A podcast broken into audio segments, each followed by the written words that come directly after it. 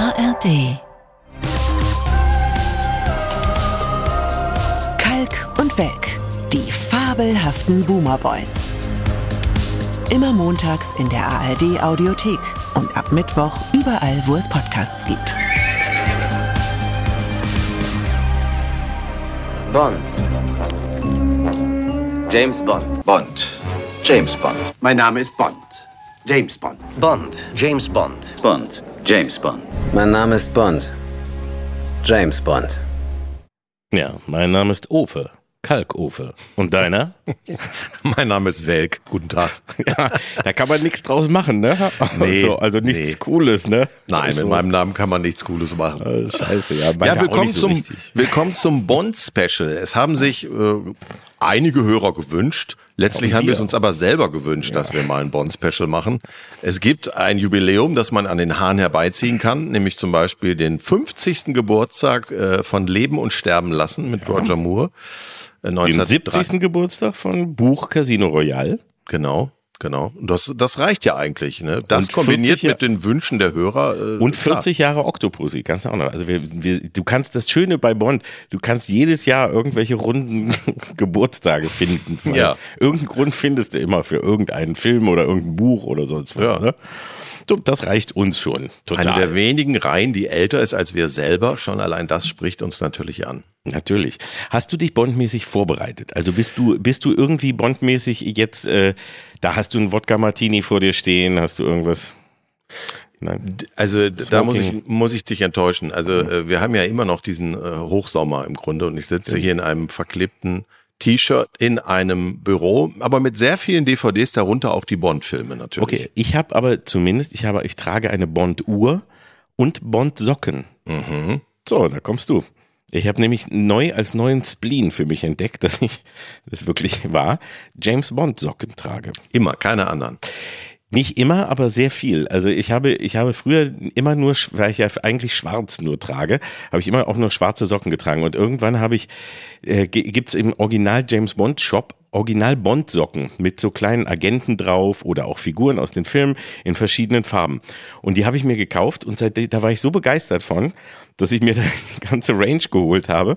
Und seitdem, meine Familie lacht immer sehr, weil ich halt ansonsten schwarz gekleidet und unten immer farbig äh, komm, gucken die James Bond Socken raus. Aber ich bin immer, Farbige Socken sind der Trend. ja, und ich bin total stolz, weil jede Socke irgendein, äh, irgendetwas Bondmäßiges aussagt. Also du hast den, es gibt Moonraker Socken und es gibt Wodka Martini Socken. Heute habe ich rote, rote Bond Socken an. Ich kann die auch mal ein Foto machen. Ich, ich schaffe sie jetzt, glaube ich, hier nicht auf den Tisch, dass ich sie dir zeige.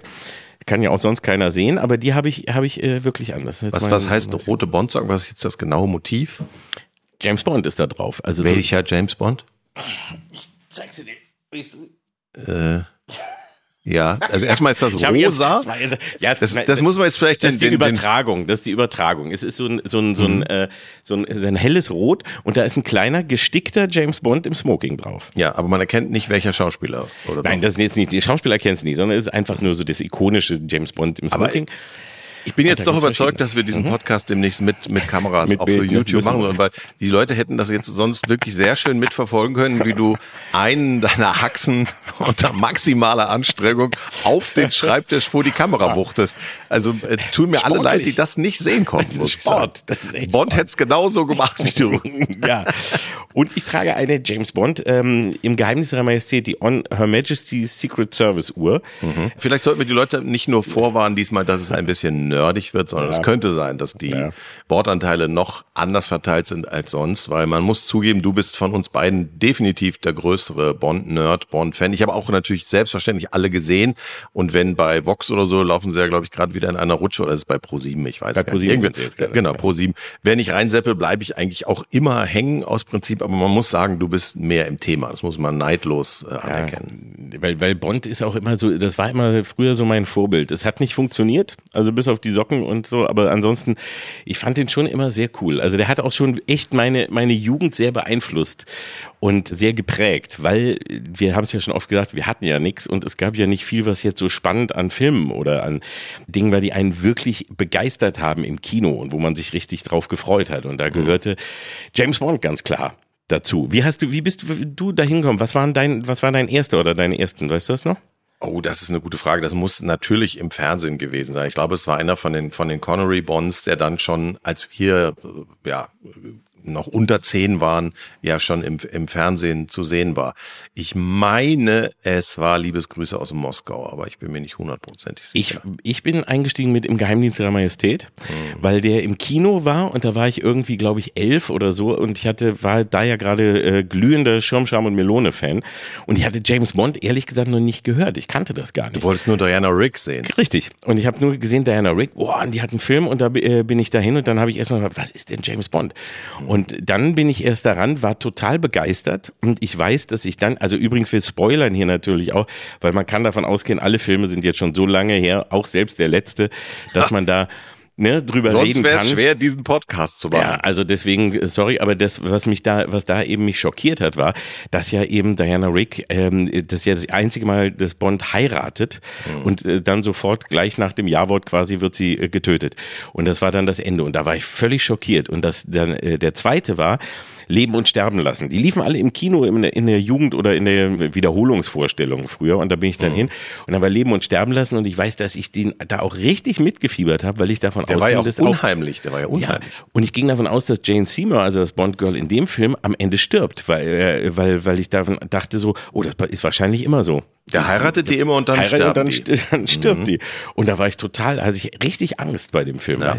Also woran ich mich noch gut erinnern kann, dass wir mit der Schulklasse Anfang der 80er, vielleicht sogar 1980, also entweder 80 oder 81 waren wir in Berlin. Es war ja damals ein Standardprogramm für westdeutsche Schulklassen, dass man einmal mhm. nach Berlin gekarrt wurde eine Woche. Und ich und zwei andere gleichermaßen uncoole Freunde haben dann entdeckt in einer Stadt, in der man tausend Sachen hätte machen können mit 16 oder 15, haben wir aber entdeckt, dass es damals im Europacenter unten, ganz unten im Europacenter gab es ein Kino, das in Endlosschleife alle Bond-Filme gezeigt Boah. hat. Und das waren für uns Landeier, war das natürlich eine absolute Sensation. Geil. Also, und dann musst du wissen, dass gegenüber vom Europacenter ja damals noch der Burger King war. Und auch das äh. ist für Kinder aus der Provinz 1980 80 oder 81 ein Hammer gewesen, weil wir hatten ja entweder, ich glaube in Gütersloh gab es sogar nur Kochlöffel. Die ja, ganz, in, in, die ganz große Loser. -Kette. In Peine auch, in Peine auch. Wir hatten auch nur, wir hatten nur Kochlöffel. ja, und, wir und nicht bei McDonald's. In Braunschweig waren wir dann mal bei McDonald's und und war und ich war, oh, die große Welt. Ja, das ist jetzt so, und das, auch keine Schleichwerbung. Darauf bin ich auch nicht stolz, dass man in dem Alter, wo wir wirklich schon, also ich meine, das war ja so, was du da äh, in der Zeit war ja Berlin auch wirklich berühmt für sein Nachtleben und wir Kinder vom Bahnhof Zoo war ja quasi direkt um die Ecke. Bowie hat, glaube ich, noch ja. in Berlin gewohnt und wir waren unten im Europacenter, haben, glaube ich, vier oder fünf Bond-Filme geguckt und haben zwischendurch immer schön immer die, Wop, die Whopper uns reingepfiffen. Bond und Burger King, das war das ja. Kulturprogramm der ja. frühen 80er Jahre. Naja, und da habe ich, ich weiß nicht, ob ich das schon mal erzählt habe oder ob in diesem Podcast gab ja dann noch die super Blamage, dass ich mit denselben beiden uncoolen Freunden dann einmal mit einer Buslinie irgendwo hingefahren bin und wir kamen an einem Straßenstrich vorbei. Und auch oh. das kannten wir genauso wenig wie Burger King und haben dann wohl super begeistert aus dem Fenster geguckt, wir drei in tiefster Pubertät. Und dann sagt der Busfahrer, die dumme Ratte, über seine Sprechanlage, Jungs, das ist noch nichts für euch. Und alle haben sich über, alle haben sich über uns kaputt gelacht. Das war deswegen direkt wieder ins Europa Center und den nächsten Bond geguckt wie gut, dass wenigstens auch äh, damals Burger King ohne Altersbeschränkung war und Bond und Bond dann auch, obwohl die ersten Filme ja damals echt noch immer ab 16 waren mm. und dann nur gekürzt liefen, also wo du gerade Liebesgrüße aus Moskau sagtest, da ist ja die spektakuläre Kampfszene im Zug zum Beispiel drin gegen, gegen Robert Shaw, äh, äh, Sean Connery, die ja wirklich toll ist und, und einer der wenigen Action-Momente im Film, weil der ist äh, eigentlich ja eher einer der ruhigen noch am Anfang, ist ja der zweite. Mm gewesen. Und das war früher rausgeschnitten. Also ich habe den im Kino dann gesehen, in der 12, äh, FSK 12 Fassung. Und da schlägt er einmal zu und dann liegt der tot am Boden, der andere. Ja, hat sich so erschrocken. Ja, und der, der hat sich so erschrocken, dass Bond zu solchen Mitteln greift, dass er äh, der plötzlich ein Herztod. Ja. und das hattest du bei vielen der alten aber Filme noch. Kannst du dich denn aber noch erinnern, was für dich in dem Alter oder sogar noch früher die Faszination ausgemacht hat? Also warum war Bond für dich so ein Idol und so ein Vorbild? Ich glaube, die eine Faszination war, dass der irgendwie es immer geschafft hat, aus jeder Situation rauszukommen. Und das habe ich auch, das sind auch die Momente, die ich bis heute eigentlich immer bei Bond, genauso wie auch bei Indiana Jones und bei anderen, äh, oder auch bei äh, Die Hard, bei äh, Bruce Willis damals mhm. eben immer toll fand, dass sie zu denen gehören, die sind immer in irgendeiner ausweglosen Situation, aber durch irgendeine pfiffige Idee in dem Moment, kommen sie dann irgendwie da raus und schaffen das irgendwie. Und Ja, guck da hast, du ja, da hast du ja, wenn mich mein Gedächtnis nicht täuscht, praktisch nichts draus gelernt, weil die fleißigen Hörer dieses Podcasts erinnern sich noch an die Szene, wo du von dieser Gang in Peine umzingelt wurde. Das waren ja die Peiner Bandidos im Grunde. Da hätte ich doch gedacht, dass du so kleine Raketen Ja. aus deiner Omega-Uhr schießt. das hat mich ja auch enttäuscht. Ich Ja, habe immer gedacht, zahlt die Reinigung für meine Jacke. Sowas hätte ich aber auch gerne gehabt früher. Das fand ich auch toll. Das hat mir auch immer gefallen. Diese Spezialwaffen, die also so die versteckten Spezialwaffen. Hm. Aber man hatte dann ja irgendwie nur so ein so ein Yps Geheimagentenbuch, was irgendwie kleine, was was 30 Zentimeter weit irgendwie so ein so ein äh, kleine Plastikkugel Mini, Mini. Erbsenpistole in einem Plastikbuch. Ja, oder Genau. so, ne? So solche Sachen. Aber das fand ich schon immer toll. Also so Spezialwaffen fand ich toll. Dass er es immer irgendwie geschafft hat, fand ich toll. Und dann auch so, damals eh, gehörte natürlich auch so dazu, hast Sachen und Länder gesehen, die du noch nicht kanntest. Ja. Weil da war ja noch nicht so viel mit, mit Pauschalreisen und dass du mal überall in die Welt fliegen konntest. Und da hast du echt viel kennengelernt. Und die Action und äh, die Spannung fand ich damals echt schon immer äh, sehr, sehr herausragend, weil das hatten die anderen Filme damals nicht. Heute Und es, und es hatte eine Selbstironie, die viele andere Helden im Kino in der Zeit eben nicht hatten, dass das auch mal so ein bisschen äh, durchbrochen wurde. Äh, also war, war ja je nach Bond-Darsteller auch unterschiedlich. Da können wir ja noch drauf kommen, dass mit Roger Moore der Humor dann ja erst so richtig da eingezogen ist, ist ja, ist ja klar. Aber das fand man gut. Und man darf, glaube ich, nicht vergessen, dass es ja zu der Zeit überhaupt noch nicht viele, wenn überhaupt, müsste man mal überlegen, welche anderen so, so Franchise-Filmserien, wo man halt einfach weiß, okay, das kommt jetzt so alle zwei, drei Jahre, kommt ein neuer, eine Zeit lang ja auch sogar in einem engeren Rhythmus. Da, heute ist das ja durch diese Übersättigung mit solchen Marken von, weiß ich nicht, äh, Avengers bis sonst wo, ist es ja eher so, dass man sich über jeden Film freut, der nicht Teil einer Serie ist. Aber damals war das, glaube ich, schon was Besonderes. Ja, das war ein Event, weil du auch immer wusstest, wirklich, du freust dich drauf, das kommt irgendwann wieder, du konntest so ein bisschen dahin fiebern. Und wenn es da irgendwelche News gab oder so, und das war ja damals eben ohne Internet auch noch relativ wenig, da hast du schon echt, da hast du dich lange drauf gefreut. Und da warst du echt ganz gespannt. Und auch jede, jede große Action-Szene, die da drin war, war ein Event, wo, du lange von gezehrt hast. Also weil du eben nicht viel Vergleichbares hattest. Heute hast du ja, ich meine, inzwischen haben Mission Impossible und Jason Bourne und weiß nicht was alle das ja schon lange aufgeholt und eigentlich schon wieder teilweise eben übertroffen, was Bond so gemacht hat. Ja und nein, weil gleich, ich würde eigentlich sagen, nicht übertroffen, weil heute ist halt äh, das, was du aufzählst, ist ja ohne CGI teilweise überhaupt nicht denkbar. Und damals waren das halt reale äh, Ja, Stunts. Und es ist schon ein kleiner Unterschied, finde ich. Das gehörte auch immer dazu, auch wenn du heute bei den alten Filmen dann eben auch häufig siehst, wo der Stuntman hängt und was der macht. Aber es war auch schon immer toll, weil man wusste, er sahen handgemachte Sachen eigentlich. Und Ja. deswegen waren sie immer irgendwie möglich.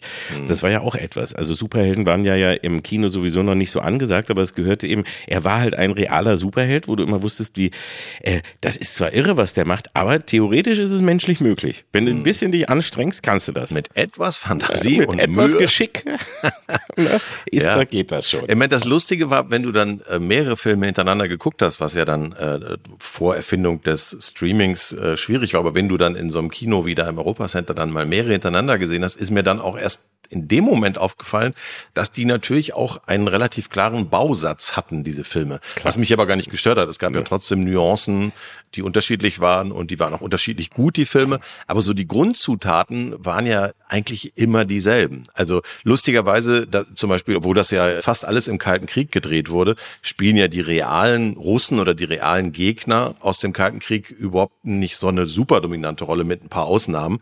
Meistens sind das dann halt wirklich so exzentrische Milliardäre, die Schurken Ja. immer, die sowohl den Westen als auch den Osten erpressen, weil sie entweder U-Boote geklaut haben oder irgendwelche Raketen selber gebaut haben. Die sind immer in irgendeinem super komplizierten unterirdischen Versteck oder in einer Insel. Und es muss immer diesen Showdown geben am Schluss, wo der Schurke jedes Mal denselben Fehler macht. Bond diesen ja durch Dr. Evil schon perfekt äh, parodierten Vortrag zu halten, wo er nochmal genau erklärt, was er alles vorhat und was er alles gemacht hat. Und nie wird Bond einfach umgelegt, was ja auch einfach Ja, derselbe das wär, Fehler da, da hätte es viele Möglichkeiten gegeben, wenn man einfach nicht auf irgendeinen cleveren, auf eine clevere Todesart gebaut hätte, sondern einfach mal geschossen hätte. Kopf oder geschossen. Ende. Tschüss, Ja, Mr. Bond. Ja. Film zu Ende, Abspann. Und dazwischen auf dem Weg zu diesem, in Anführungsstrichen, Happy End wurde einfach wahnsinnig viel geknattert. Mit immer deutlich mehr als einer Frau. Also das mit dem, mit dem Heiraten war ein Unfall im, im Geheimnis ihrer Majestät. Ja. Ist dann, glaube ich, den Machern auch aufgefallen, dass man das nicht so oft machen kann. Also Bond hat einmal geheiratet und ist einmal gestorben im letzten Craig-Film. Äh, aber ansonsten war das schon sehr, sagen wir mal, äh, also eine Zutatenliste, die eigentlich komplett bekannt war, die nur leicht variiert wurde, aber trotzdem hat's einen echt gut unterhalten. Ja, und vor allem, aber das war eben auch eine Stärke, weil das waren Rituale. Also du hattest Rituale, also sowas wie eben die, die Pre-Title-Sequence erstmal, wo, wo es äh, bis auf wenige Ausnahmen erstmal ja immer so einen kleinen Action-Bonbon gab, quasi, mhm. so einen ersten Auftritt von Bond. Dann eben immer die, die, die Credits, die Musik, die Bilder dazu. Das war eben, gehörte dazu. Dann dass er immer irgendwie einmal Wodka Martini trinkt, dass er sagt Bond, James Bond, dass er die, die äh, Walter PPK benutzt, dass er irgendwie, also seine, seine ganz klaren Rituale, die du immer hast, da hast du immer drauf gewartet im Film, dass das irgendwie mal kommt. Und am Ende hat er es immer geschafft, bis auf das letzte Mal, also ja. beim 25. Und das ist ja auch der große Diskussionspunkt, wo, was ihm ja, was viele Fans ja der Bond-Reihe auch komplett übel nehmen, dass nämlich so dieser Eskapismus, der dabei war, wie Bond überlebt es immer, der schafft das immer irgendwie, mhm. dass der gebrochen wurde. Ich, ich bin mir auch immer noch nicht sicher, wie ich das finde. Ja, also äh, da, ich, ich sehe das nicht ganz so äh, puristisch, dass ich sage, dass, weil das immer so war, darf das nicht so sein. Mir war das Ende äh, rund um seinen Tod einfach, hatte das eine Überdosis Pathos. Äh, dafür hat die Szene auch viel zu lange gedauert. Das ist natürlich der fantastische Soundtrack und natürlich ist man dann auch irgendwie berührt, weil man man, wenn man, wenn man keine Freunde hat, die spoilern, war es dann ja auch tatsächlich eine neue Erkenntnis. Das hat einen schon irgendwie auch äh, äh emotional gepackt. Aber ich fand es dann äh, zu sehr in die Breite gezogen. Was ich nicht teile, ist das Argument, ja, aber wie soll man denn jetzt die Geschichte weiter erzählen? Also zwischendurch hat sich der Darsteller zigmal ja. geändert. Da sagt ja auch keiner, was ist denn mit dem Gesicht von Roger Moore passiert? Ja. Nein, so sieht sich natürlich auch wie die, Timothy Dalton. Der hat sich ja auch in der Farbe und also in der in der äh, Tonalität eben der der Filme immer komplett geändert mit jedem neuen Darsteller und auch ja, mit in der Farbe Film, hat er sich nie geändert. Das ist auch das so ein Diskussionspunkt. Ja. Also bis zum Ende nicht mal in der Haarfarbe. Nur dann, das war als er erste Mal ein blonder Bond kam mit Daniel Craig, da waren die Leute auch erstmal ganz Dunkelhaarige weiße ja, Männer, ja, Craig genau. der Erste, der dunkelblond ist und natürlich ja. auch eigentlich zu klein für einen Bond. Ne? Also Richtig. haben sie uns irgendwo aufgeschrieben, die Redaktion. Ich glaube, Unter 1,80 war er. 1,78 oder sowas. Ja. Was wahrscheinlich auch gelogen als ich. Ich habe ja mal mit dem Backstage in Berlin gestanden. Ich weiß nicht, ob ich das auch beim Bier, ich weiß echt nicht mehr, was wir hier schon erzählt haben. Nicht. Wir standen da, als er noch mit Heike Makatsch zusammen war. So lange ist das schon her, Backstage bei irgendeiner Charity-Veranstaltung in Berlin und äh, da dachte ich, guck mal, das ist also der Freund von Heike Makatsch und ahnte nicht, dass ich da den kommenden Bond vor mir habe. Sonst ja. hätte ich ihm ja viele Fragen stellen können, aber wusste ich ja nicht. Ne? Ich glaube, ich habe es ja schon mal erzählt. Ich hatte einmal die Masseurin von Daniel Craig, ja. die sich freute, dass sie in das weiche Fleisch greifen konnte und nicht immer in die harten Muskeln von ihm, weil sie sagte immer, ja. too much training, too much training. Und meinte nicht mich, sondern ihn. I want soft, hairy flesh. Yes. Aha, wonderful, wonderful. Please let me stay a little bit. Ja, genau. Ja, die, Nein, die andere große Frage, wenn wir jetzt schon sagen, wie die Bonds bisher waren, wir können ja am Schluss nochmal ja. unsere Lieblings-Bonds Filme und Darsteller und so, ja. Auch für, nee, oder auch für, für den, der es als nächste oder als nächste machen soll, können wir ja. auch am Schluss nochmal besprechen. Aber äh, die, die Frage ist ja, ob, wenn wir über die Zutatenliste sprechen und das, was, was eigentlich die Bond-Filme in den 60ern, 70ern, 80ern, 90ern so ausgemacht hat, ob das heute noch geht, ist ja auch eine beliebte Frage. Ja. Ähm, naja, die Frage ist, was noch geht. Also ich meine erstmal die, die Grundgeschichte, nämlich da ist ein Superagent und der äh, schafft es irgendwie immer die Welt zu retten, auf mhm. die eine oder andere Art. Natürlich, das finde ich, ist zeitlos. Und deswegen ist Bond auch für mich eine zeitlose Figur, die immer funktioniert. Natürlich, wenn du dir die Filme im Nachhinein anguckst, dann gibt es viele Verhaltensweisen und Dinge, die er da tut und auch in den Büchern natürlich und so, wo du sagen würdest, okay, das kannst du heute eigentlich nicht mehr machen. Und das war vielleicht auch damals schon grenzwertig. Also wir haben das ja auch schon mal, glaube ich, einmal erwähnt. Also das, das äh, zum Beispiel das lässige Arschklatschen bei Goldfinger. Ne, so die, die Szene am, am Pool, ja, wo am Pool. er, wo dann Felix Leiter, der FBI-Typ, kommt und er dann zu seiner Begleitung sagt mit einem kleinen äh, Klaps auf den Popo verbunden, jetzt unterhalten sich immer die Männer. Ja. Genau. Oder auch, dass du äh, selbst Roger Moore, der als Gentleman Bond ja eher so ein bisschen galt, ne, wenn du äh, der Mann mit dem goldenen Colt guckst, wo er die Freundin von Scaramanga aushorcht und der erstmal ein paar scheuert mehrfach und sie ihr den Arm umdreht, damit sie redet. Also das ist echt, das sind Sachen, da denkst du auch heute, Moment mal, Habe ich das damals auch schon gesehen? Also das ist ja, äh, geht ja irgendwie nicht so Naja, ganz, also ne? ich, ich glaube, dass das ja auch schon bei den letzten Filmen sich insofern äh, verändert hat, dass die sogenannten Bond Girls, das liebe Kinder, war ein begehrter Lehrberuf der 70er Jahre. Heute würde, glaube ich, kaum eine junge Frau sagen, ich will später Bond Girl werden. Das war so. Aber die Figuren hatten sich jetzt ja zum Schluss schon insofern ein bisschen verändert, dass da mehr Augenhöhe war. Ne? Also in Absolut. Den, in den Crack-Filmen sind das ja dann doch durchaus äh, selbstbewusste Frauen, mit denen er auch auf Augenhöhe reden muss und nicht mehr so die klassischen Dummchen. Neulich lief irgendwo noch mal der, der Spion, der mich liebte, den ich in Teilen wirklich ganz lustig finde, weil ich auch ein Faible für die äh, 70er habe und der ist ja total 70er, Ja. der Film. Aber auch gerade die Figur, die die Barbara Bach da spielt, ist wirklich wie so ein, wie so ein dümmlicher Kleiderständer, wo Na, man so aber denkt, sorry, der, die ist äh, im Gegenteil, die ist ja eine der ersten. Sie ist eine russische Agentin, Eine okay, Agentin. aber wie sie die Rolle anlegt, entschuldige mal, also viel sexistischer kann man es ja nicht machen. Das hat sie ja nicht freiwillig gemacht, das steht ja so im Drehbuch. Und das war ja, das war aber der Klassiker, das ist jetzt ja nur ein Beispiel von vielen. Also die, die klassischen Bond-Girls, die so als Material zwischendurch äh, durch die Handlung äh, schiggern.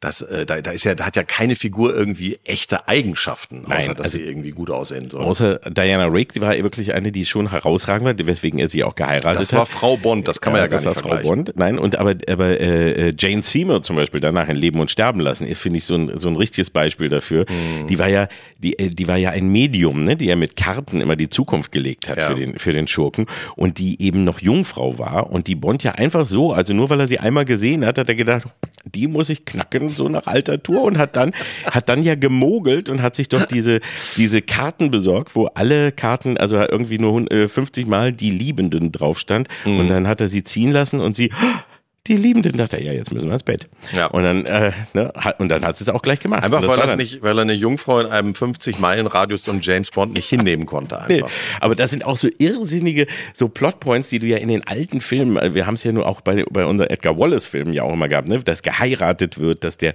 Schurke will die will äh, die, die junge Frau kaputt heiraten und so und wie, mit welcher äh, ähm, so so ja Selbstgefälligkeit das geschieht, dass das einfach klar, ja, ich heirate die und dann äh, die muss dann die sagt dann ja und dann ist sie da äh, für mich da und das ist dann mal so und die hole ich mir und Bond war da natürlich auch äh, der Prototyp, ne? Also der hat sich jede genommen und jede Frau, die ihn sah, ist ihm ja auch sofort verfallen. Also Roger Moore hat ja dieses Schöne dann gehabt, immer wenn eine Frau kam, dann kam ja immer, kann ich noch, kann ich sonst noch etwas für Sie tun, Mr. Bond? Und er dann, später vielleicht. Und du wusstest schon, ah, okay, wenn er dann, Ja. okay, er meldet sich schon. Ja, er nicht, meint nicht, so aufdringlich werden. Er meint nicht, geh in die Stadt und kauf mir Bondsocken. Nein. ja, aber Leben und Sterben lassen, äh, wo wir ja gerade das große Jubiläum 1973 äh, Kinostart feiern, ist auch ein Film, der lief nämlich ebenfalls bei irgendeiner Wiederholungsreihe gerade nochmal. Und da bin ich fasziniert dran geblieben, weil ich dachte, wow, den könntest du heute auch original so gar nicht mehr machen, weil das spielt ja dann teilweise in New York Ja. und nicht nur der Hauptschurke, sondern alle schwarzen Menschen, denen Bond dann begegnet in dieser ganzen New York-Sequenz, sind alles Gangster, die äh, ihn entweder umbringen wollen oder ihn anlügen. Also du, da da ist keine einzige, keine einzige schwarze Person in dem ganzen Plot, die nicht irgendwie zu den Bösen gehört. Und das kombiniert mit diesem Voodoo-Zauber, der auch doch, sagen wir mal, zumindest in den rassistischen Grenzbereich Ja, das ist auch, ja, das ist, äh, das ist echt schwer zu gucken heute. Ja, dieser, dieser Voodoo-Zauber-Teil und so ist wirklich, ist, äh, ist ziemlich heftig, aber er hat einen guten, einen, einen Kumpel von ihm, ist auch ein, ein Schwarzer, der ihn mit dem Boot dann dahin fährt. Stimmt. Also der, Ja, ja, der gut. ist, der ist nett. Und es war natürlich, das muss man ja auch immer zeigen, man muss ja immer dann gucken, die Filme, wann die entstanden sind und was da gerade angesagt war. Und da haben sie ja auch versucht, so auf diesen Blaxploitation-Zug aufzuspringen. die aber genau das Gegenteil erzählen wollten. Aber wo die, Wo, auch die, wo, man- auch der, wo Shaft und die Bullen Klar. sind dann ja auch Schwarze wenigstens. Klar, ne? aber eben auch schon, wo trotzdem so dieses Gangster-New York-Feeling und schon, so schon Mhm. ziemlich heftig rankam. Und das hat man dann immer versucht, das erkennst du halt in den ganzen Filmen immer ziemlich deutlich, was gerade irgendwie so angesagt war oder so. Ich Mhm. meine auch Moonraker, der eben einfach kurz nach Star Wars kam, wo Mhm. einfach Star Wars so angesagt war, dass sie gedacht haben, Mensch, wir müssen auch irgendwie ins Weltall. Aber wie Ja. machen wir das? Ne? Dann gucken wir mal. Fliegen wir halt ins Weltall. Die, die spannende Frage ist tatsächlich, finde ich, wenn du so, wenn du so eine Marke hast, die auch, sagen wir mal, für so viele Generationen irgendeine Bedeutung hat, und das sieht ja wahrscheinlich ein äh, heute 20-Jähriger völlig anders als wir im Kompostierungsstadium, in dem wir nun mal sind. Aber wie modernisiert man das, ohne sich beim Zeitgeist total anzubiedern? Weißt du, was ich meine? Das Genau, kann ja, du kannst ja schnell verkrampfen auch, wenn du denkst, okay, jetzt muss aber noch eine Figur reinkommen, die das und das macht und eine Frau, die ist wohl Gehirnchirurgin und diesmal verliebt sich Bond und sie benutzt sie nur. Wie wäre das denn? Ja, und es das wird ist- dann irgendwann peinlich. Das wurde ja schon bei, äh, bei Daniel Craig zum Teil versucht. Ich finde aber auch sehr äh, gelungen zum größten Teil. Also Durch die das Figur von Evergreen, meinst du? Zum Beispiel, ja, nee, und auch überhaupt, also wie, äh, wie, wie du schon sagtest, da gab's jetzt nicht, der hat jetzt nicht irgendwie pro Film fünf äh, äh, Bond-Women vernascht. Äh, in Quantum Trost zum Beispiel geht er ganz alleine, ohne Frau aus dem Film. Das ist äh, zum Beispiel auch ganz ungewohnt. Naja, in, in Quantum Trost geht es ja auch total um äh, die Trauerarbeit, dadurch, Ja, dass die richtig. Frau, die er dann wirklich liebte, das ist ja sehr nah am Heiraten aus im Ja. Geheimnis ihrer Majestät, dass die gestorben ist. Also das ist ja das große Thema dieses Films, was ihn aber auch ein bisschen anstrengend macht, wenn ich das mal sagen darf. Und das meine ich jetzt nicht irgendwie frauenfeindlich, sondern das hat den Plot irgendwie so. Also das ist einer, also wenn ich so ein Ranking machen würde, wäre ein Quantum Trost weiter hinten. Lag aber auch daran, dass ich auch. bei der Premiere in Berlin war und leider nur noch einen Platz ganz vorne erwischt habe. Und da ist da auch so eine Verfolgungsjagd vorne. Da waren wir nach fünf Minuten so speiübel, dass ich den ganzen Film nicht mehr gut finden konnte. Ich fand, das, das ist das Hauptproblem oder eins der großen Probleme bei Ein Quantum Tro- Trost, dass man da versuchte, sich zum Beispiel, äh, was den Zeitgeist angeht, eher, da versuchte man Jason Bourne sich anzubiedern und das eben sehr Bourne-mäßig die Action zu machen und es total übertrieben hat. Also was eben für mich immer dazugehört, ist ja, dass ich dann, wie ich vorhin sagte, immer erkenne, wie ist denn James Bond, wie kommt der jetzt aus der, aus der Situation raus? Was ist jetzt gerade der, der Kniff oder der Griff, den er jetzt macht und der, wodurch das funktioniert? Und da konntest du nichts verstehen. Also da, egal wie, äh, wenn, wann- wie, wie du den, den geguckt hast, selbst wenn du versucht hast, ihn in Zeitlupe später auf DVD oder so nachzugucken, du kannst bei den Action-Szenen zum Teil nicht verstehen, was da geschieht und wie, weil es so schnell und so wild geschnitten ist. Und die Story ist so holprig an so vielen Teilen genau. Dass es einfach keinen Spaß macht. Also der gehört bei mir auch zu den letzten drei, wo ich so sage, nee, den habe ich auch am wenigsten gesehen, obwohl er gute Momente hat, aber hm, Wollen wir nicht an dieser. Stelle sagen, was jeweils unsere liebsten drei und unsere Ja, am wenigsten lieben drei Bonds Das können wir schon mal machen. Und dazu möchte ich vorher schon sagen, dass ich finde, dass selbst die schlechten, also selbst die schlechtesten, wenn es die Möglichkeit gibt und es läuft gerade einer oder ich habe, äh, ich gucke die trotzdem auch noch gern. Also es Natürlich. gibt keinen, den ich so scheiße finde, dass ich ihn nicht wieder gucke. Ja, weil du auch gar kein richtiges Leben selber hast, Nein. muss man ja auch dazu sagen. Ich nehme jeden Film, der da irgendwie Alles kommt. ist spannender als Ja. dein echtes Leben. Ja. Aber fangen wir mal hinten an bei den nicht so gelungenen. Also da haben wir Quantum Trost sind wir uns einig.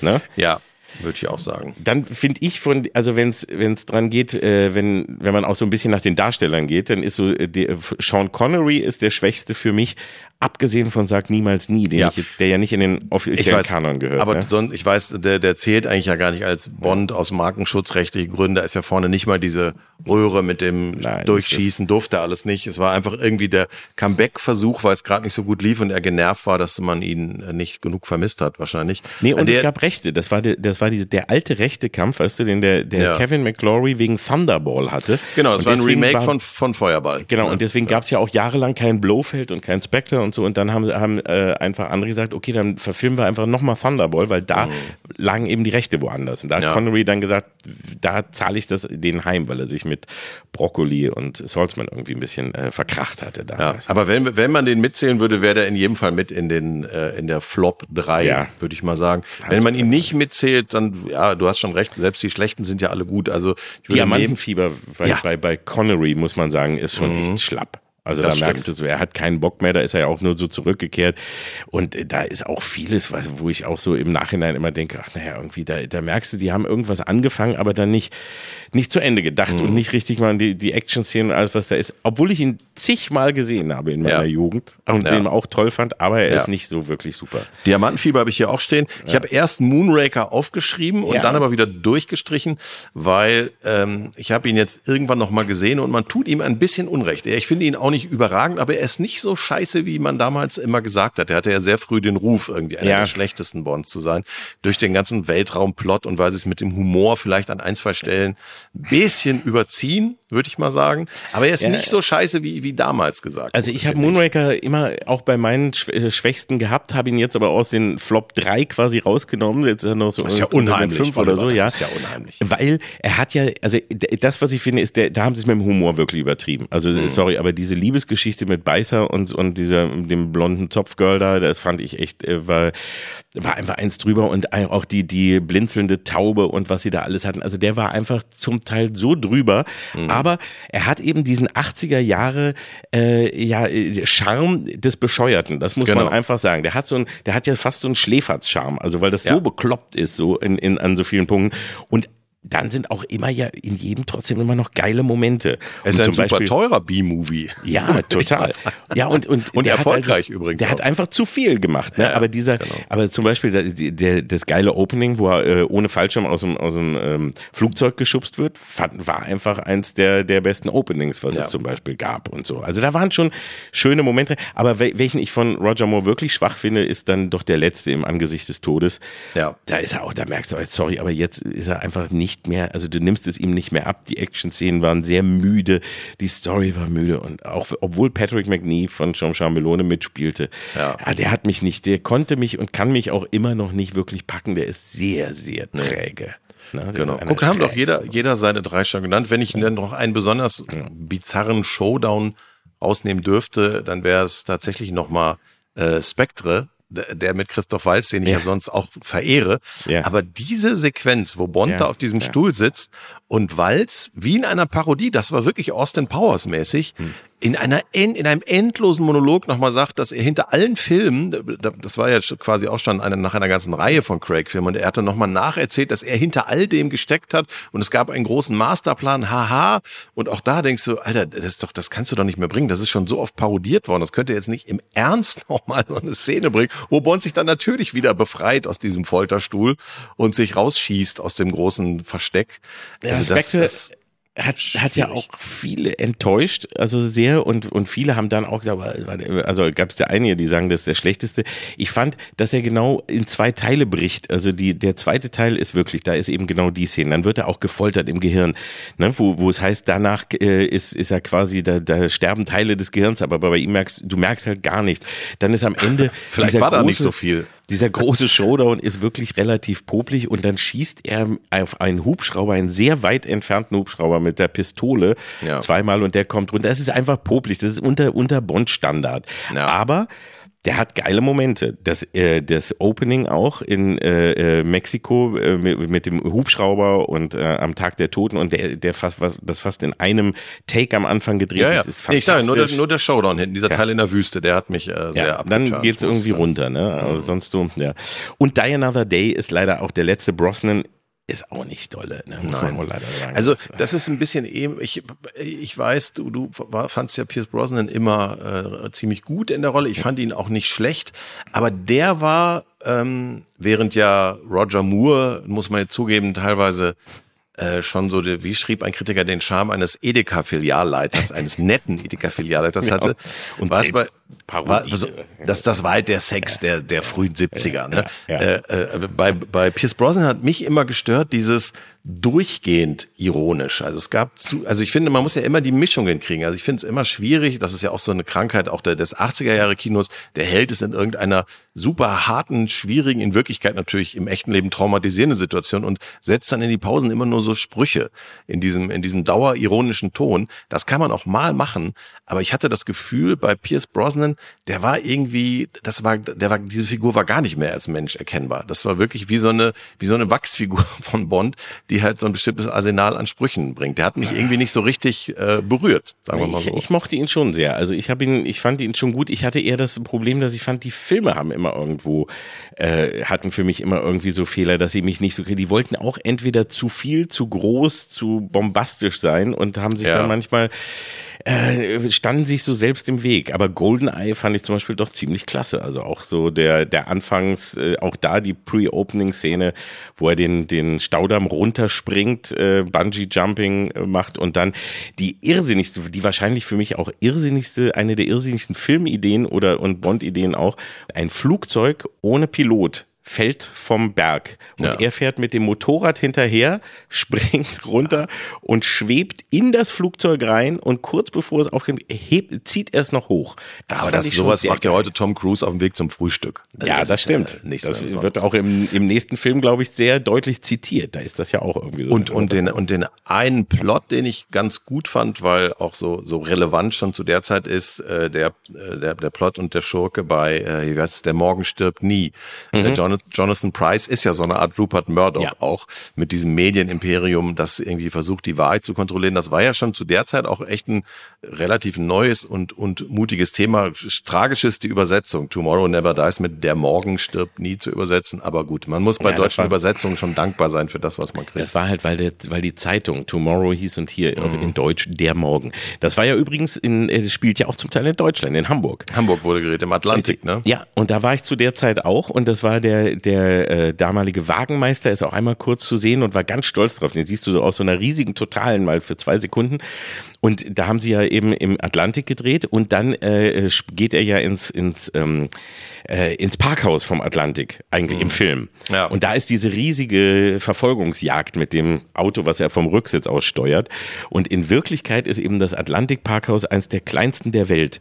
Das kann kein, da, da, da, deswegen haben die auch einen extra drei. Autos rein. Ja, Ja. das kann auch keiner, da kann keiner äh, fahren. Das, da brauchst du echt einen, der ausgeb einen ausgebildeten Stuntfahrer für dieses Ja. Ding.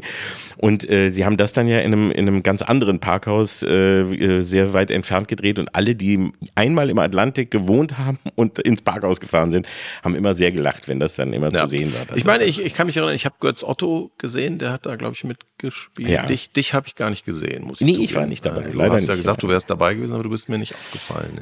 Das ist ja auch noch ein alter Traum. Einmal im Bond-Film irgendwie doch mal durchlaufen oder irgendwie was machen. Ich habe ja auch, also wenn wir da über die Zukunft reden, ich habe ja auch immer noch Wir müssen so dann erstmal sagen, welche unsere drei liebsten äh, Bond-Filme Ja, ich wollte nur sind? Trotzdem sagen, den Traum, dass sie vielleicht drauf kommen, statt zu überlegen, eine Frau oder einen Schwarzen, einen alten Dicken. Mhm. Da, das ist so mal, weißt du, in der Zeit des Body-Shamings, wo wir eben, nehmt doch mal einen älteren, dickeren Bond. Ja. Stände zur Verfügung. Wollte ich Ja, mal so äh, warum nicht? Ist mal jetzt eine, eine andere Art äh, Diskussionsbeitrag Ja. in dem Kontext, dass man sagt, ja, weiter weiße äh, Männer, aber jetzt mal richtig unattraktiv. Ja. Ähm, ja. das, denn damit rechnen sie nicht. Also Nee, so, das- so einen richtig schwammigen Bond, das sieht Das man nicht kommen. eine Überraschung. Das wäre Ja, wirklich mal was Man könnte auch Neues. eine schwammige Frau nehmen, aber gut. Äh, Ja, das das reicht mal eine, die so schwammig ist wie ich. Ja, dann sag doch einfach, du möchtest Bond sein. Dann Ja. sparst du dir das ganze Geschiss drumrum. Ja, wäre ich gern. Also ist ein Aufruf hier. Ja. Wer da, ja. Ruft einfach an. Meldet euch einfach. Oder eine Mail. Oder. Falls da mal gewotet wird für, Ja, für die mal Hauptrolle.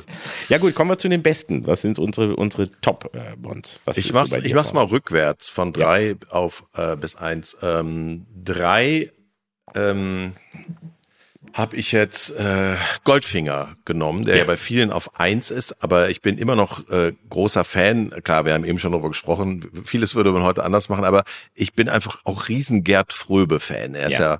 Äh, nicht nur einer der wenigen Promis, die ich äh, schon als Kind mal äh, treffen durfte, sondern ist einfach ein fantastischer Schauspieler. Also äh, wirklich einer der besten deutschsprachigen Schauspieler, die es je gab.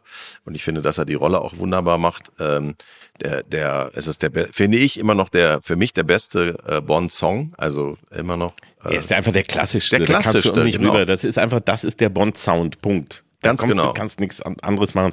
Ganz und Goldfinger hat auch eben war ja nun der dritte Bond und es war der, der wo das, wo wo eben wie wo wir ja schon drüber gesprochen haben, ne? also wo das, da- das die die Formel für die Bond-Filme fertig war. Genau. Und da war genau, das war die Blaupause für alles, was danach alles, was folgen kam. sollte. Ja, und Ja. der ist toll. Ich finde den auch. Und es gab diesen, diesen, äh, ich habe vergessen, wie er heißt, diesen äh, seinen Assistenten, der, der, der, der immer die Melone schmeißt. Ja. Odd Job mit der mit dem also ein Zylinder ein kleiner ist mit der mit dem mit dem ja, Eisenrand genau, es war ne? keine Melone. Ja, ja, ja. und aber auch der Showdown unten bei in Fort Knox wo sie beide alleine gefangen sind und äh, gegeneinander kämpfen der jetzt gar nicht so actionmäßig ist aber den ich wahnsinnig spannend Ich meine, fand. das ganze Verbrechen, wir holen das Gold aus Fort Knox. Wenn du heute sagst, wir wollen die alle Bitcoins klauen, dann würden die Leute vielleicht noch mitgehen. Aber Fort Knox war damals ein Synonym einfach. Ja, natürlich. Aber wie gesagt, das war, das war halt einfach eine andere Zeit und dafür war das echt einfach ein mega geiler Film. Auch das Auto natürlich, der erste Aston Martin, der, der und äh, ein paar Spezialwaffen hatte, auch wenn es damals noch ein ausfahrbares Metallschild hinten war, weil es noch kein kugelsicheres Glas so richtig gab. Aber der Schleudersitz, ja, herrlich. Habe Ja. ich mir immer gewünscht. Ja. Vor allem damals mit, mit, als ich in der Mitfahrzent, mit, äh, Mitfahrzentrale immer Leute mitgenommen habe. Ja. Wie, habe ich mir gewünscht, da immer mal einen Schleudersitz zu haben. Ab und zu. Wäre das schön gewesen. Schade. Ja, oder wenn man einfach so nervige Leute vor sich hat, irgendwas, was die zur Seite räumt. Das wäre eigentlich auch schön. Eben ein kleines, kleines Maschinengewehr oder ein kleiner Ölspritzer oder so. Muss ja nicht, ist ja nicht böse gemeint. Nur Wo ist, Zeichen. wo ist Q, wenn man ihn braucht im Berufsverkehr? Richtig. Ne? Ja, jetzt zwei. Ich wollte einfach wirklich einen klassischen äh, 70er-Film Ja. nehmen, äh, also auch einen Roger Moore-Film und Ja. habe jetzt Der Spion, der mich liebte, genommen. So, ich mu- sage nur mal gerade, dass wir bei unseren Top 3 schon zwei Übereinstimmungen Ja, haben. und wir haben uns Also, wirklich nicht abgesprochen, Nein, wir haben uns liebe nicht abgesprochen. wirklich gar nicht. Aber auch also mein auch, Lieblings Roger Moore. auch hier wieder deutscher Schurke Kurt, Kurt Jürgens, Mhm. äh, natürlich der, äh, glaube ich, der erste Film mit dem Beißer, Richard, Richard Kiel. Und der Stromberg heißt, will ich nicht nochmal Genau, Strom, Stromberg. Stromberg, ja. Und das ist ja der Plot mit den beiden U-Booten, ne, wo ein russisches Ja. und ein, ein amerikanisches oder ein englisches, weiß ich gar nicht mehr, geklaut werden. Ja.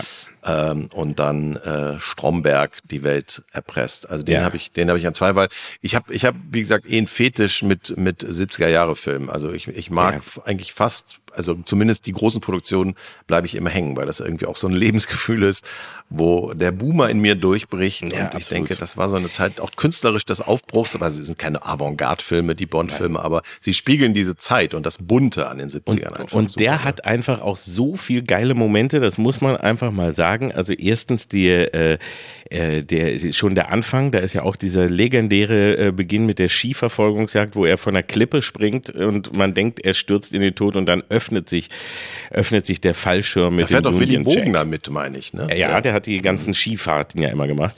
Aber dieser Moment mit dem, äh, mit dem Fallschirm habe ich übrigens, zeige ich dir jetzt gerade mal hier, äh, muss ich sonst auch nochmal fotografieren. Ich habe äh, auch aus meiner, guck mal, eine Schneekugel, eine James Bond Ah. Schneekugel mit dem mit dem Moment, äh, also hier, da siehst du den Fallschirm, den Ja.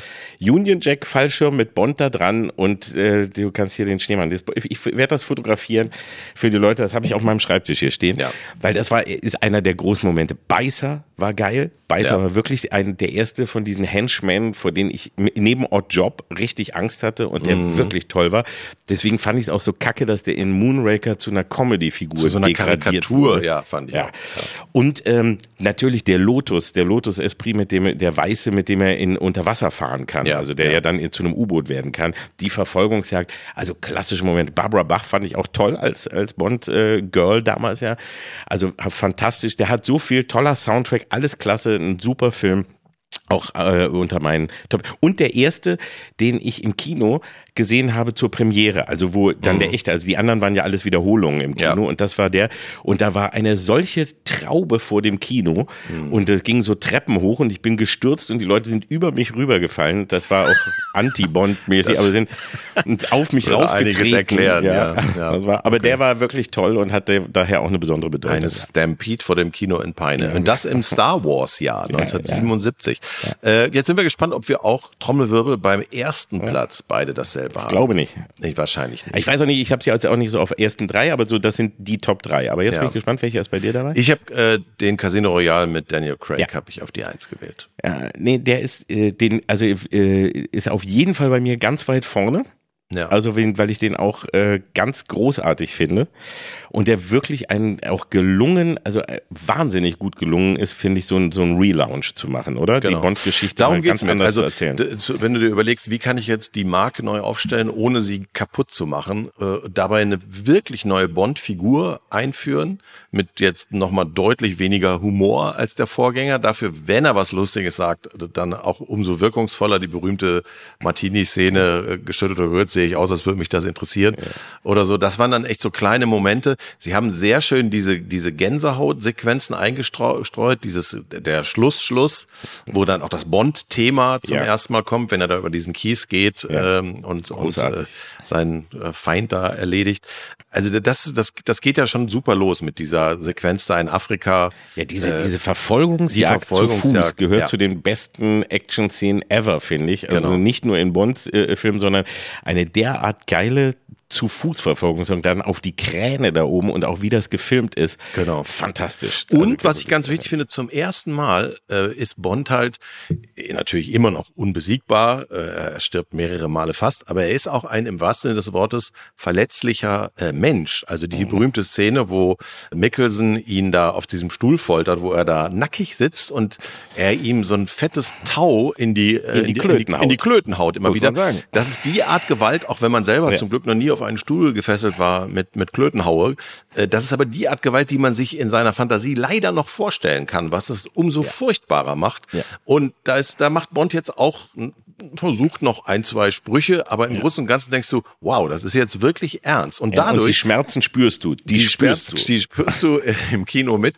Und dadurch kriegt es auf einmal eine Fallhöhe, die andere Bonds natürlich nie hatten. Also Ja. so eine Szene wäre jetzt mal mit Pierce Brosnan, wo jedes Haar immer am richtigen Platz Ja. lag, schon aus ästhetischen Gründen unvorstellbar Ja, gewesen. aber auch mit Roger Moore. Der hätte, Ja, ja, niemals, stimmt. der hätte ja niemals die Eier so weit vom Stuhl runterbaumeln lassen. Ja. Das wäre ja noch mehr der Gentleman. Das hat man aber auch gelernt. Aber auch die emotionale Geschichte mit, mit eben Eva Green, Vespa, äh, war wirklich, äh, da, die hat einen auch echt gepackt. Also Mhm. das fand ich auch, war, ist ein, ein ganz toller emotionaler Film. Ja, ich habe eher Top 5 und äh, wenn ich dann mich für Craig entscheiden muss, bin ich trotz alledem, obwohl du da ja auch einige Logikfehler schon äh, in, in einer anderen Folge vom Podcast aufgezeigt hattest, bin ich da trotzdem bei Skyfall. Ich fand, das war sein dritter und ebenso ähnlich wie bei, es war der, der dritte Roger Moore war Spion, der mich liebte, der dritte Connery war Goldfinger und der dritte äh, Craig war Skyfall. Und da habe ich auch das Gefühl, wie jetzt haben sie es gepackt. Also das ist, jetzt haben sie genau das Muster richtig, das war eine, die richtige Mischung von Spaß und Bond-Elementen und, und Spannung und allem, was dabei war. Ein toller Schurke, nämlich äh, Javier Bardem als Silver, äh, fand ich klasse. Ein tolles Thema, Skyfall, was ich auch wirklich so in, so ähnlich wie, wie Goldfinger eben fand. Ich, da, Ja. da, da hatte ich plötzlich wieder das alte Bond-Feeling. in jedem dem Fall bei, den- bei den Bond-Songs bei mir auch in der Top 3. Ja, Ist, ja. Äh, definitiv. Die Und alte deswegen- Adele, du. Und ich muss natürlich noch, deswegen bei dem Film, ich muss dann einfach natürlich noch äh, On Her Majesty's Secret Service, also obwohl das mit dem schwächsten Bond-Darsteller, nämlich George Lazenby ist, äh, finde ich es einen tollen Film und es war der erste, der vor Casino Royale und Craig auch mal trotzdem so etwas wie Emotionen bei Bond zuließ und eben auch eine echte dramatische Geschichte irgendwie erzählte.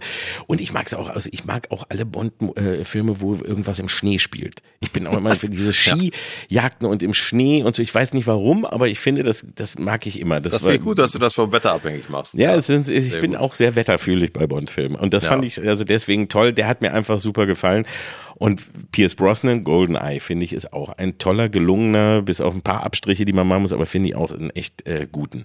Ich habe nochmal versucht rauszukriegen, warum Timothy Dalton nur zwei Filme gemacht hat. Und da gibt's ja im Netz, kursieren ja zwei äh, Versionen, abgesehen davon, dass es halt auch immer um Verträge geht. Ja. Und die eine Version ist eben, dass man ihm die, die zurückgehenden Zuschauerzahlen zugeschrieben hat, weil die Figur eben nach Roger Moore jetzt bewusst auch keinen großen Humor mehr hatte. Der hat den Mhm. ja sehr straight, sehr ernst, sehr eher düster gespielt. War ja auch Und- ein ganz renommierter Theaterschauspieler, der früher ja auch- schon mal als Bond gehandelt wurde. Und ne? auch zum ersten Mal emotional. Also der war Ja, genau. ein bisschen softer, ne? Also Ja. so was die Frauengeschichten anging. Genau, Mhm. genau. Und das hat irgendwie aber zumindest ja bei dem zweiten Film dann nicht mehr so funktioniert und die Zahlen waren schlechter. Also eine Version ist, die wollten da nicht weitermachen.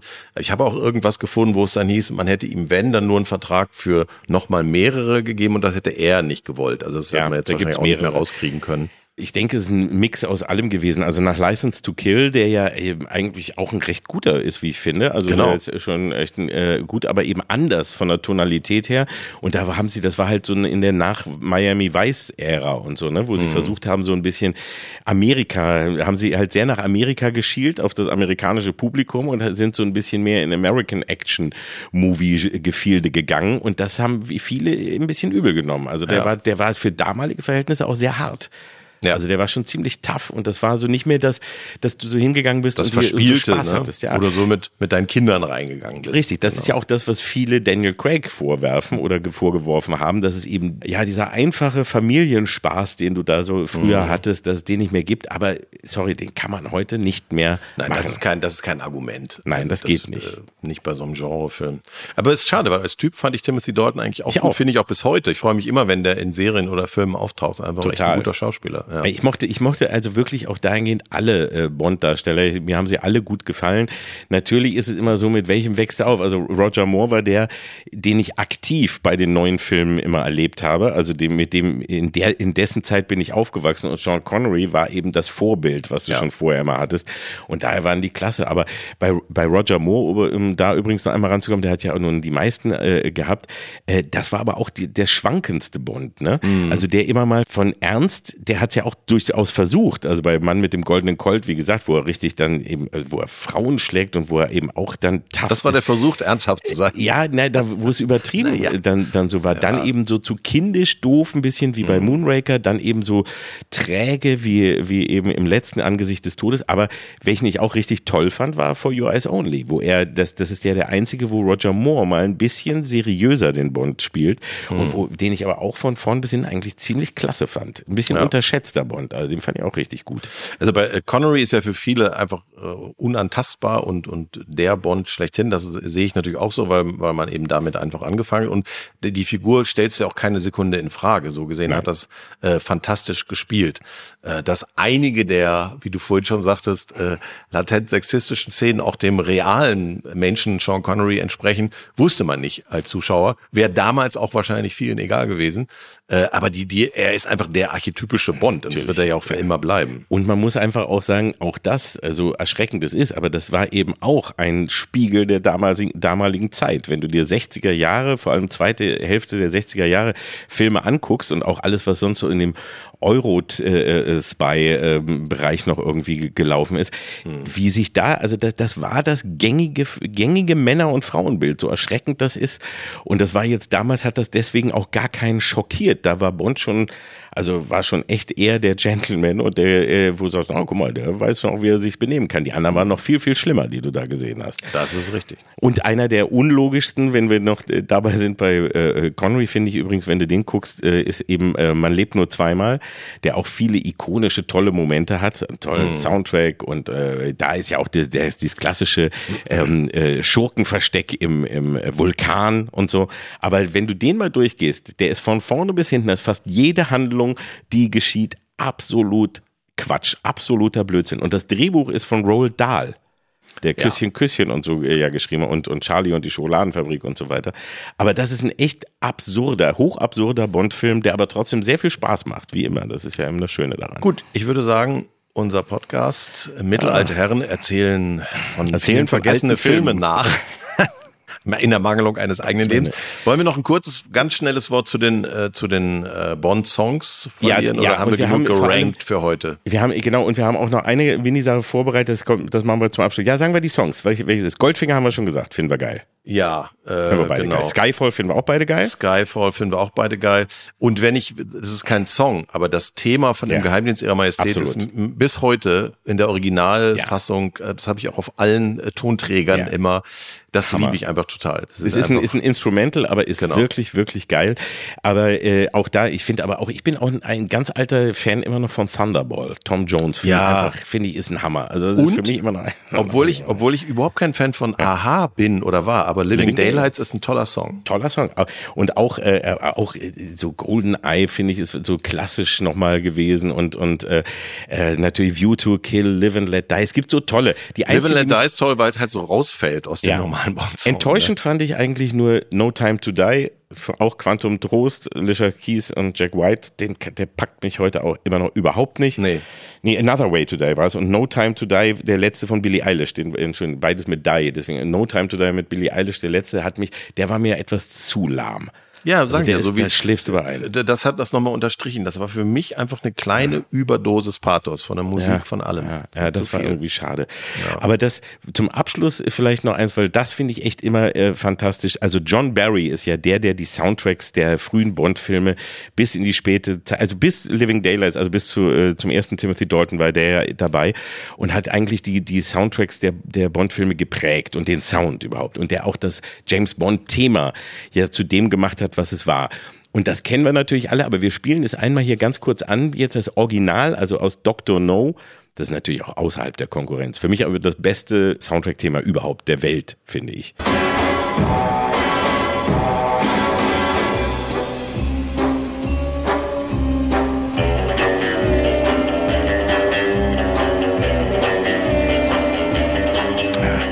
Das war auch schon früher, als ich noch Auto gefahren bin, habe ich das immer ja. beim Autofahren gehört. Und mir vorgestellt, ich hätte hier einen Schleudersitz. Ja, es ist ja, man müsste sogar mal durch einen Psychiater untersuchen lassen, was das bedeutet, dass es von dir so viele Pressefotos gibt, nicht nur mit Smoking, sondern auch mit einer Waffe. Und mit James Bond Pose auch, weil ich das Ja. wirklich immer so. Aber das Geilste ist ja, dass John Barry bis zu seinem äh, Tode äh, dafür gekämpft hat, dass ihm die Rechte quasi an diesem Thema zugeschrieben werden und dass er auch die Tantiemen dafür begonnen. Aber überall findet man immer Bond-Thema Monty Norman. Und Monty Norman hatte den Soundtrack eben äh, zum Teil äh, übernommen für den für Dr. No und hatte da so ein bisschen Calypso und und dann hat er da Indisch, gibt es ne? Eben Ja, ein Thema, das heißt Good Sign, Bad Sign. Ja. Und daraus ist dann das Bond Thema. Das hören wir jetzt mal und das ist und deswegen kriegt Monty Norman immer noch die Tantiemen, weil das als das Original Bond Thema gilt. I was born with this unlucky sneeze, and what is worse, I came into the world the wrong way round. Tja, da brauchst du gar nicht zu lachen. Da ist es doch. Ja. Into the village Das,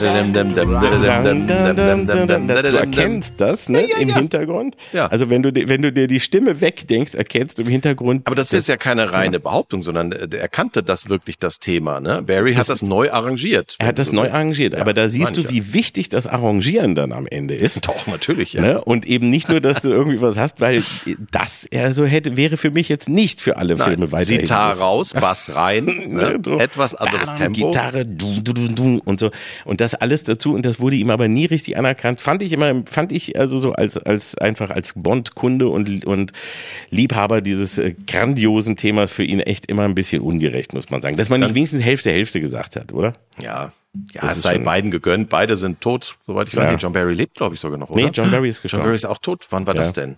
Ja, der ist schon ein paar Jahre her, leider. Ja. Das ist ein fantastischer Komponist, wirklich. Ganz großartig. Alle, alle alten 60er Jahre Sachen, vor allem die, diesen, diesen äh, ja, Spionagesound, den er eigentlich ja wirklich Ja. geprägt hat. Aber auch später noch. Jetzt muss ich mal gucken, wann, wann der weiß Ich, mit- was. ich habe das mit John Williams verwechselt. Der lebt Der lebt immer noch. noch. Der lebt immer noch, aber John Barry leider, leider schon Barry verstorben. ist äh, äh, 2011. Nun gut, 2011, knapp, schon knapp verpasst. Ja, knapp ja, da verpasst. hattest du viel zu tun. Das war, Das da stimmt. hattest du Urlaub, glaube ich. Wahrscheinlich hatte ich gerade Sommerpause. Sommerpause. Und da ist es mir durchgerutscht.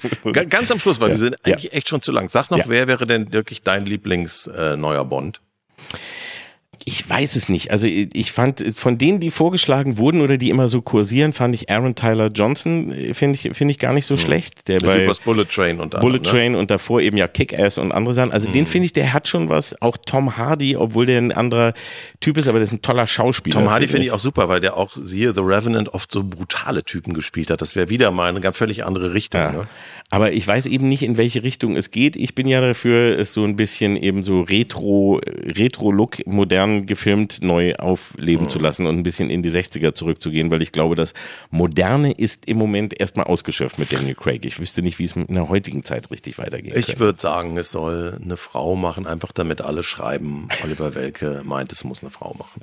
Welke die dumme Sau will uns auch noch Bond Schleimt sich bei den Frauen Ja. ein.